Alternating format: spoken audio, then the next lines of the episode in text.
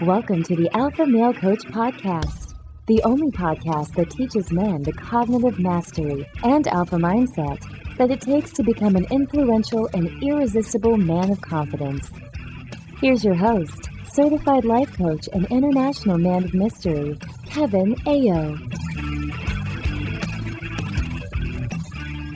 What's up, my brothers? Welcome back to the Alpha Male Coach Podcast. I am your host, Kevin Aillaud, and we are going to get wild today. Sometimes I like to get wild with you guys. Sometimes we do some really specific topics. We get into some really deep stuff. And this episode is going to be wild. It's going to be bananas. I'm going to talk to you guys about circumstance, and we are going to dig deep into the concept of what is real. What is reality? What is the heart of nature. And I've spent a lot of time contemplating this and researching this topic, and I believe it will help you understand the world, the universe more deeply and begin to know what is true. Now, there's a lot of information here, so I'm just going to jump right into it. And I want you guys to know that as we go deeper into the layers of circumstance, there is an inversely proportional correlation. And that correlation is between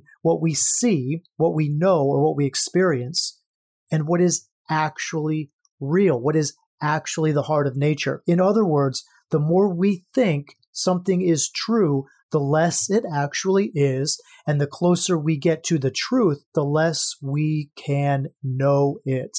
It is a paradox and it is counterintuitive. However, that is the way it is. And you guys are going to understand that as we go through this episode. Now, my goal with this podcast episode is not only to reveal more of the truth to you, it is also to help you see that fear is an illusion. There is only what is. And the more integrated you can be with the truth, the less suffering you will experience. We suffer, humans suffer, because we are misaligned with our personal truth, and we are misaligned with our personal truth due to our conditioning. And our conditioning as a whole, a part of our conditioning, has to do with how we are taught the world is. When you know what is right in front of you, all around you, passing through you, and living within you, you will know more of yourself and you will have less frustration, less anger, less bitterness, less disappointment, and less anxiety in your life. Okay, so let's get started. First off, remember, we don't see the world the way it is. We only see the world the way we are. Remember, that's one of the alpha male tenets. And the way we are when I say that we only see the world the way we are, that we are is split into two.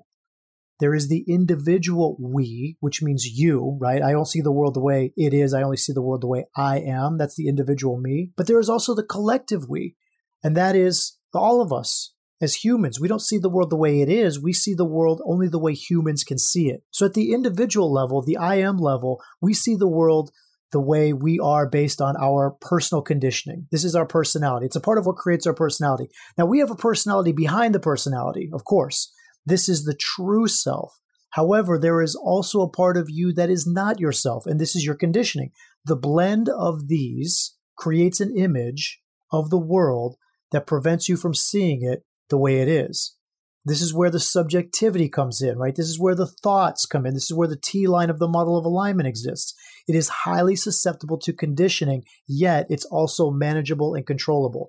And I've talked at length about this when it comes to separating thoughts from facts and how most humans are stuck believing that their thoughts are facts. When this happens, we see the world the way we are individually. There is nothing wrong with this. It is only when our conditioning doesn't match our true self.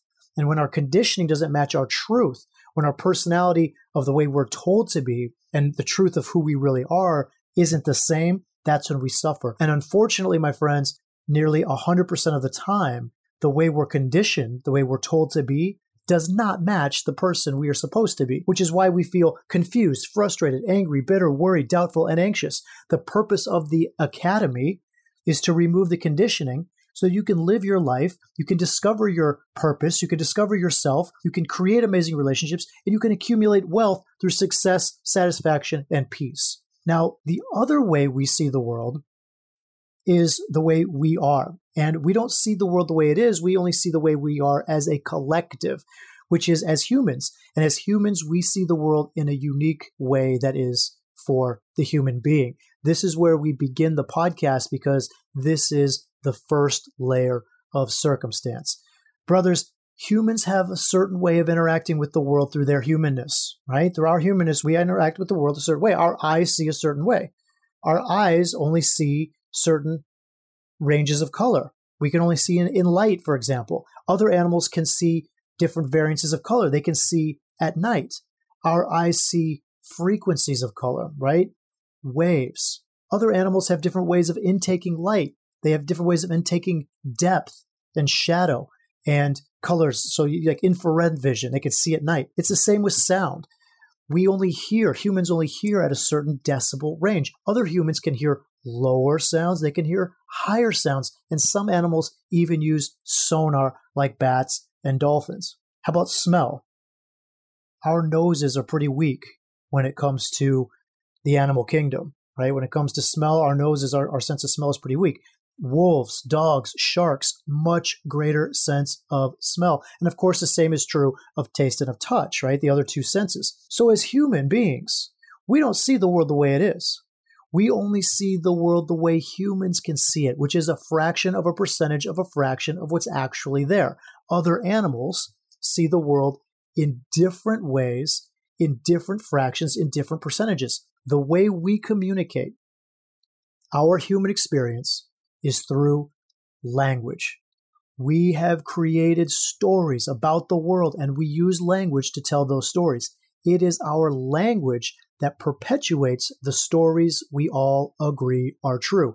This is the first layer of circumstance, which is broken into two sections. There is the natural circumstance, and there is what is the man made circumstance. So basically, the first layer of circumstance is rooted in language. And this is all we need. This is all we ever need to create an adequate model of alignment. Now, the model of alignment, I'm not going to go through. I'm going to recap this very briefly, but I'm not going to run through the entire universal truth for the sake of time because there's just way too much content in this particular episode to go through the entire universal truth. But I just want to remind you guys of what a circumstance is. Because when we build a model of alignment, the circumstance is that which is neutral. That's one part of it. Another part of it is that it's out of our control, right? Circumstances are not out of our control, like the weather. If it's raining outside, that's a circumstance. People would say, yes, water's coming from the sky, but it's neutral. It's not good or bad.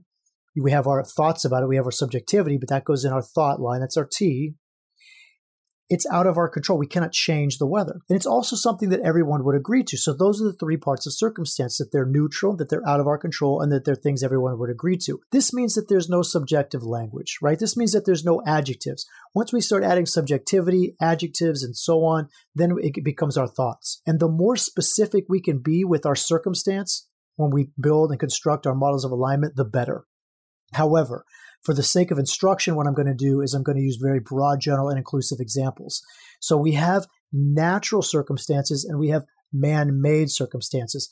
A rock is a natural circumstance. And I know that's very broad, right? I'm not talking about any specific type of rock. I'm just saying a rock is a natural circumstance. A rock is neutral. It's neither good nor bad. It's out of our control. A rock is a rock as it exists in the moment. It's always going to be a rock unless we change it, but then we change it in a new moment, it becomes something else. But in this moment, it is unchangeable. And it is something that everyone would agree to because everyone looking at the rock, no matter what language they use, whether they speak Italian, French, German, Japanese, Spanish, English, it doesn't matter. In their language, they're going to say, This is a rock. Okay, so that's a natural circumstance a $100 United States note is a man made circumstance. A $100 bill is neutral, right? It's neither good nor bad. It is out of our control. It's not something that is controllable or changeable in the moment. And it is something that everyone would agree to. Everybody looking at this item in my hand would agree that it is a United States federal note with the value of $100. Now, look, these are both stories. Uh, the Rock is a story. The $100 bill is a story. And in the first layer of circumstance, even though they pass the test of being facts, right, given the three components of circumstance, that they're neutral, that they're out of our control, and that they're things everyone agree to, they're still stories. They're just stories that we all agree to as human beings because we have the language. In other words, without humans existing, without the existence of human language, human beings, the first layer of circumstance disappears. And this is all we need to begin to practice and train the separating of our thoughts and facts. This is all we need to begin practicing and training the deconditioning of ourselves from our beliefs.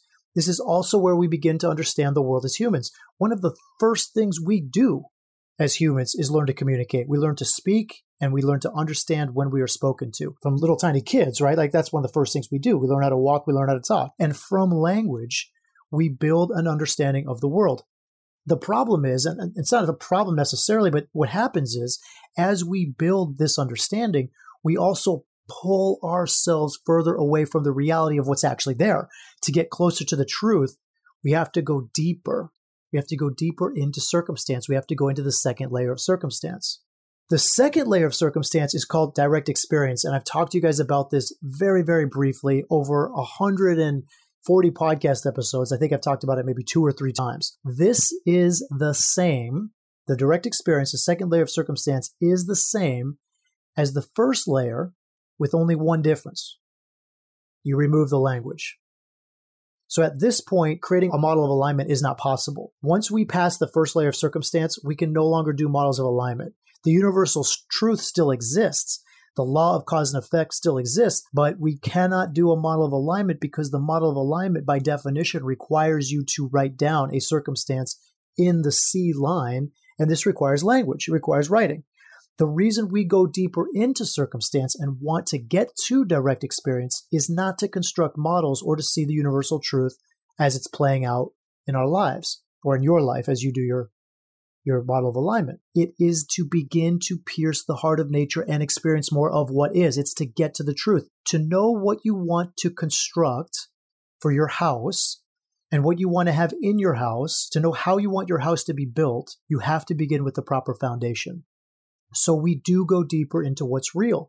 We do go deeper into circumstance. And the second layer of circumstance is the direct experience of what is without human beings. Now, this includes everything that is man made, of course. So you have the rock and you have the $100 bill. Now, of course, the rock exists without human beings. The $100 bill is man made, but they both exist today. So even in the second layer of circumstance, the $100 bill is still there. However, the story is not there anymore. You know, the rock is just a rock, but it, it's not a rock as we name it. We don't say this is a rock. We don't have that name. We don't have that story. We don't have that language. You know, it's a piece of the earth, but we can't say that either. You know, because we can't say it's not a piece of the earth because that's a name that we've given to this planet. Earth is a name we call this rock that we're living on. And it's not even a planet. We can't even say it's a piece of a planet because how do we know how to describe the large spheres of matter that exist in the universe? Like we've named them planets. So we can't even go that far. And you know, we could just keep going so on and so on and so on. The second layer of circumstance is undescribable because in order to describe it, I have to use language. and how can I use language to describe the layer that has no language? So we keep going like this. The rock is just there as it would be there without a human to observe it and to name it. Now, similarly, there's no value in the $100 bill anymore either. There's no story to back that up right? The $100 bill may still exist. It's still there, but without humans, what, what value does it have? What is it worth? What is it exactly without a human to hold it, to touch it, to name it, to use it, to earn it? Like, check this out, brothers. Have you ever seen the movie 28 Days Later? It's kind of a zombie movie. So if you're not into that kind of genre of movies, then you probably haven't seen it, but maybe you've heard of it. It's kind of a cult classic at this point. As far as I know, it's kind of a cult, cult classic. But here's the here's a, here's a gist of it. Some scientists were researching rage and they isolate the emotion of rage and they infect some monkeys with it. And a group of animal rights activists break into the lab and they try to free the monkeys. And of course, the monkey with rage attacks one of the humans, which sets off a chain reaction, a course of events where humans begin to be infected with this rage and they start going bananas on each other, right? So they start killing each other and eating each other and you know all kinds of craziness. That's why it's a zombie movie. Now this one guy gets hit with a car while he's riding his bike and he ends up in the hospital while all this happened. So he doesn't know this has happened. He wakes up in the hospital 28 days later, 28 days after the outbreak. That's how you get the name of the movie. So he wakes up, he doesn't know what's happening, but this is where the movie begins and he wakes up and everybody's gone, right? Just disappeared. Like there's nobody there anymore. The hospital's empty, the streets are empty, the buildings are empty. You know, there's cars out in the street that are collided into each other. there's just debris and trash just everywhere. Like nothing, like, you know, stray animals running around. Like there's nothing, like no, no, nothing's around. The people are gone. And he's wandering around in the street in his hospital clothes and he sees some money on the street. And he stops and he picks up the money. Now there's no people around. You know, there's nowhere you can go to use this money. There's nowhere you can go to spend this money. But he stops and he picks it up. And that's the craziness, right? The world has completely changed. Now, he doesn't know it at this point because for him, the story's still running. He doesn't know what's going on, but he's like, hey, there's money on the street. I'm going to pick this up. I might be able to use this because it still has a story. He's still attached to the story of money. But the world has completely changed. Like humans are nearly non existent. But he stops to grab the money on the ground because he has the story still running in his head. And the story we agree to around money changes when humans no longer exist. If all the humans were to have disappeared on that planet except for this one guy, what value would that money have? What would that money be? Money itself is an idea, right? It's a story. And in the second layer of circumstance, our direct experience with money is completely different.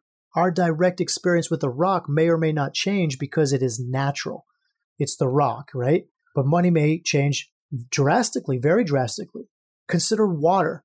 What is water without the story? What is water without the thoughts that we have about it and the stories we all agree to about it? Can you see water without naming it? Can you look at a lake or a river and not have a thought about it, not name it and say lake or water or river? Can you put your hands in a river without using language to define the experience or understand the experience? This is the second layer of circumstance because we are getting further away from how we understand the world. We understand the world through language, through communication. So we're getting further away from how we understand the world. We're getting further away from what we think is known, but we're getting closer to being in the world the way it truly is. The more we let go of what we think we know, the more integrated we become with the truth. So we go deeper. We go deeper into circumstance and we pierce the third layer. Now, the third layer of circumstance is cellular, molecular, and atomic. You can consider it to be the quantum layer of circumstance. At this layer, we see more of the truth, and yet none of us have the innate ability to live here, to land here at an existential level. It is a place that we know is true but never experience. It is a place the spiritualists of the past and the scientists of the present have shown us, yet we continue to go on in our human experience of matter and density. The reason is because of ease and conditioning. It is easier to exist as a human in the human experience and as we are conditioned than it is to evolve into more of who we are through living in the truth and removing the shroud of conditioning from our lives. But ease and comfort bring with it repetition and stagnation. And as you all know, discomfort is the price of growth. Now, in the third layer of circumstance, flora and fauna become cells, just cellular objects, liquids, solids, and gases as elements and compounds become molecules and atoms. The movement of sound as a wave and vibration is a part of this layer of circumstance.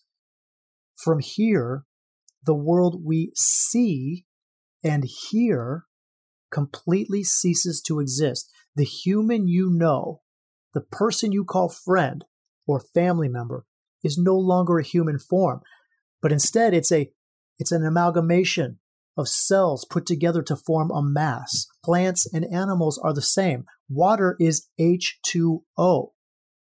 And depending on the ambient temperature, it may be ice or steam at the first and second layer of circumstance. But at the third layer of circumstance, the only difference is the distance between H2O molecules.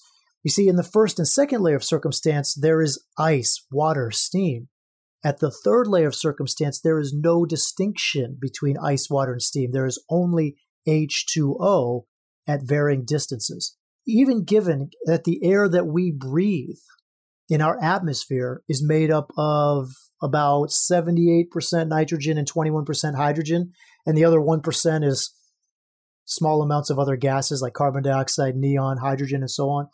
The space that we observe, the, the, the space between things that we observe in the first and second layer of circumstance, it, it starts to go away. It, it's, it just disappears. The space between me and this microphone that I'm speaking into may appear to be empty. There may just be appear to be empty space there in the first and second layer. In the third layer of circumstance, there are the molecules and atoms that move, collide, and vibrate to push the sound along a path. So at this layer of circumstance, you can see we're getting closer to the truth. Can you see that? Have you ever seen that? Has anybody ever explained it to you? As you look through your eyes, do you see the truth or do you see the space? And there is nothing to fear here. The truth is abundance. There is always all. There is always something. Nothing is a lie. No thing is a lie. Zero is a myth. Zero itself is man made, brothers. Did you know that? Did you know that zero is a number that is man made in the number system? It is not a necessary function of counting or measuring. Even in measuring an area under a curve, we can only do that as the limit approaches zero. Zero itself does not exist, and the existence of it has brought chaos and confusion to the world which is a topic that I'm not going to breach on this podcast episode. I almost did. I almost went down a rabbit hole there, but I'm not going to talk about that. That's that's a whole other thing. But have you heard this? Do you know this? That the world that exists within the world that we can't see, there is a world within our world. There's a smaller world. When you hear this, you know it instinctively as is true. If you've ever been like to a, a quantum physics lecture or or seen a, a documentary on quantum mechanics, then you you know instinctively it's true. When somebody tells you about it, you will know it's the truth even before you understand it, even before you really get it. You just know it's true. The power of getting to this layer of circumstance is breaking through the conditioning of what we see. We are so drawn to what we see. We are drawn to the visual. We are conditioned to the visual. We are conditioned to believe our stories based on our human experience, which is dominated by our sense of touch and sight. And when the five senses, all five of them, touch, sight, smell, taste, and hearing, when all five of them are deconditioned through the third layer of circumstance, a human being can integrate with more of the truth and less of the conditioning that draws them away from the truth. We think our knowing comes from what we can see, touch, taste, hear, and smell. And the third layer of circumstance penetrates this illusion and allows us to know at a level closer to what is. But we aren't done yet. like I told you guys, there's four layers, right? We still have one layer to go. The fourth layer of circumstance has been known for centuries, but it's been discovered by scientists only recently. There is a layer deeper than the layer of atoms, my friend. Atoms are actually made up of smaller particles, and this is where the fourth layer of circumstance lives. But first, a very quick astrophysics lesson, and I promise you I will not bore you with this. I'm going to make this very fast. About 13.7 billion years ago, an astronomical event called the Big Bang happened. Right? You may have heard of the Big Bang, right? The most extraordinary thing about the Big Bang is that before this event, everything that had mass existed in one single particle that was smaller than an atom. This tiny little singularity.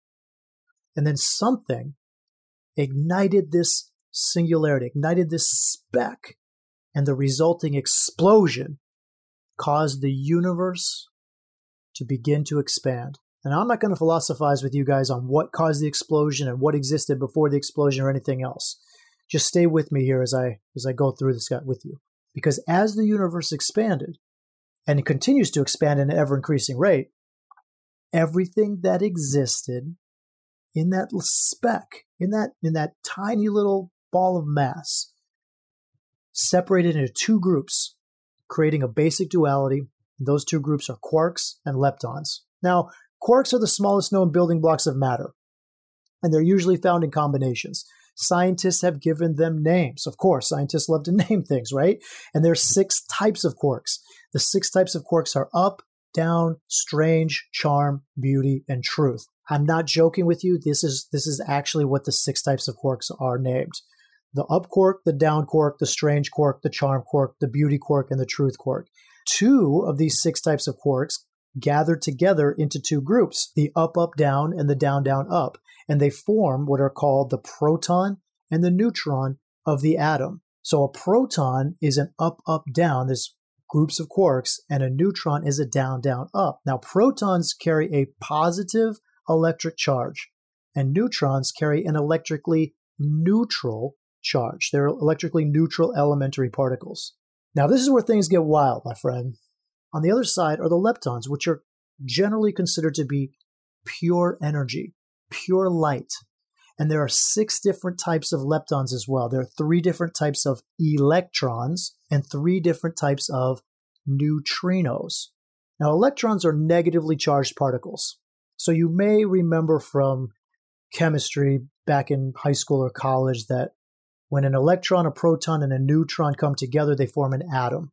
And different atoms have different amounts of protons, neutrons, and electrons based on the type of element or compound that they are. So, scientists have determined that if we add up everything that we know as atomic, which is to say that everything that has mass, we take everything that has mass in the universe, all the things on this planet, including the, you know, the stars, the galaxies, you know, you, me, this computer, like everything that has mass in the universe, all the things, we will discover that total, the total mass, to represent about 10% of the entire universe. So, what is the other 90% made up of? It's made up of the fourth layer of circumstance, the field of neutrino. Now, here's what is so awesome about this neutrinos are capable of leaving an imprint because they are particles carrying mass. Neutrinos are subatomic particles. So they were once thought to be pure energy, pure light, which means that they had no mass. However, they travel at about 1 to 2% slower than the speed of light. So they're not pure energy. It's been proven that the largest of these unusual and, like barely detectable particles have a very tiny amount of mass because of the way they travel. If they were to travel at the speed of light, then they would be pure energy, pure light. But because they don't, they must have a mass. You know, that the Einstein, you know, energy equals mass times the square of speed of light. So they're very, very tiny, but they're so, so tiny because they travel so, so fast, just 1% to 2% slower than the speed of light. So they're actually in mass about one millionth the weight of a proton. However, having mass allows neutrinos to carry information because everything that has mass has information. And simultaneously, they're small enough. So not only they carry information, but they're small enough to pass through any atomic barrier without resistance. And when I say atomic barrier, brothers, I'm talking they they're moving through atoms. So they travel through planets, they travel through stars, they travel through our, our bodies. That's how small they're. They're traveling through cells through atoms, through cells, through everything. Now, essentially, what this means is that these very extraordinary particles are penetrating us with bits of information all the time, and we are living in and moving through a vast, continuous, and inescapable information field. Welcome to the fourth layer of circumstance. You see, you and I and all the universe exists in a sea of information. We are all cohabitating in this sea of information, exactly like all the fish in the ocean live in the water that makes up the ocean. And this field or sea, whatever you want to call it, this sea or field of information is the truth. Now listen, Brothers, I have not the vocabulary. I have not the understanding. I have not the knowing to explain what this information is. I can only use the very limited and subjective word love. We live in this field of love. Love passes through us and exists all around us. We can't escape the continuous and infinite field of love. And so what? So what does it all mean, Mr. Mr. Aillaud, Mr. Alpha Male Coach, I'm going to tell you what it means. It means you can let go, brother. It means you can stop being afraid. It means you can stop fearing failure or fearing rejection. You can stop having doubt about your life and about yourself. You can stop suffering. It's no longer necessary, my friend. You are in the field of love. You can't escape this field. You cannot not be a part of it. It is passing through you all the time, passing information to you and from you. It is keeping you, knowing you, and guiding you. You can surrender to the truth of the fourth layer. my brothers, when we suffer, it is because we are not aligned with the truth. It is because we are conditioned to be in the first layer of circumstance. And in the first layer, we have stories and we have separation. We have illusion and we have suffering. We can exist in the first layer and we can live in the second layer. This is where we are all one. This is where we have unity without uniformity. In the first layer of circumstance, we have fear and doubt. We don't know who or what we are. We see lack and space. We see separation and distance. And from this place, we disconnect with the truth and we disconnect and we start to want. That's what we do. We want. We want because we feel lack. We want and we take. We see what isn't there. We see the space itself and we want to fill that space. The external space is the internal space. The emptiness within is the emptiness without. But there is no space. This is the illusion of the first layer. And as we go more deeply into circumstance, we move away from illusion and into truth. And yet at the same time, we move we move away from what is known and we move into what is unknown. We cannot know the fourth layer. It is invisible. I call it love, I call it energy. But we can't know it. We can't know it existentially. We can't know it through our five senses. There is only the integration of the truth and the deconditioning of the mind. The more we do this, the more you can decondition your mind, the more you will reveal to yourself the truth of who you are. You are already there, right there. We are not here to want. We are not here to take. We are not here to suffer.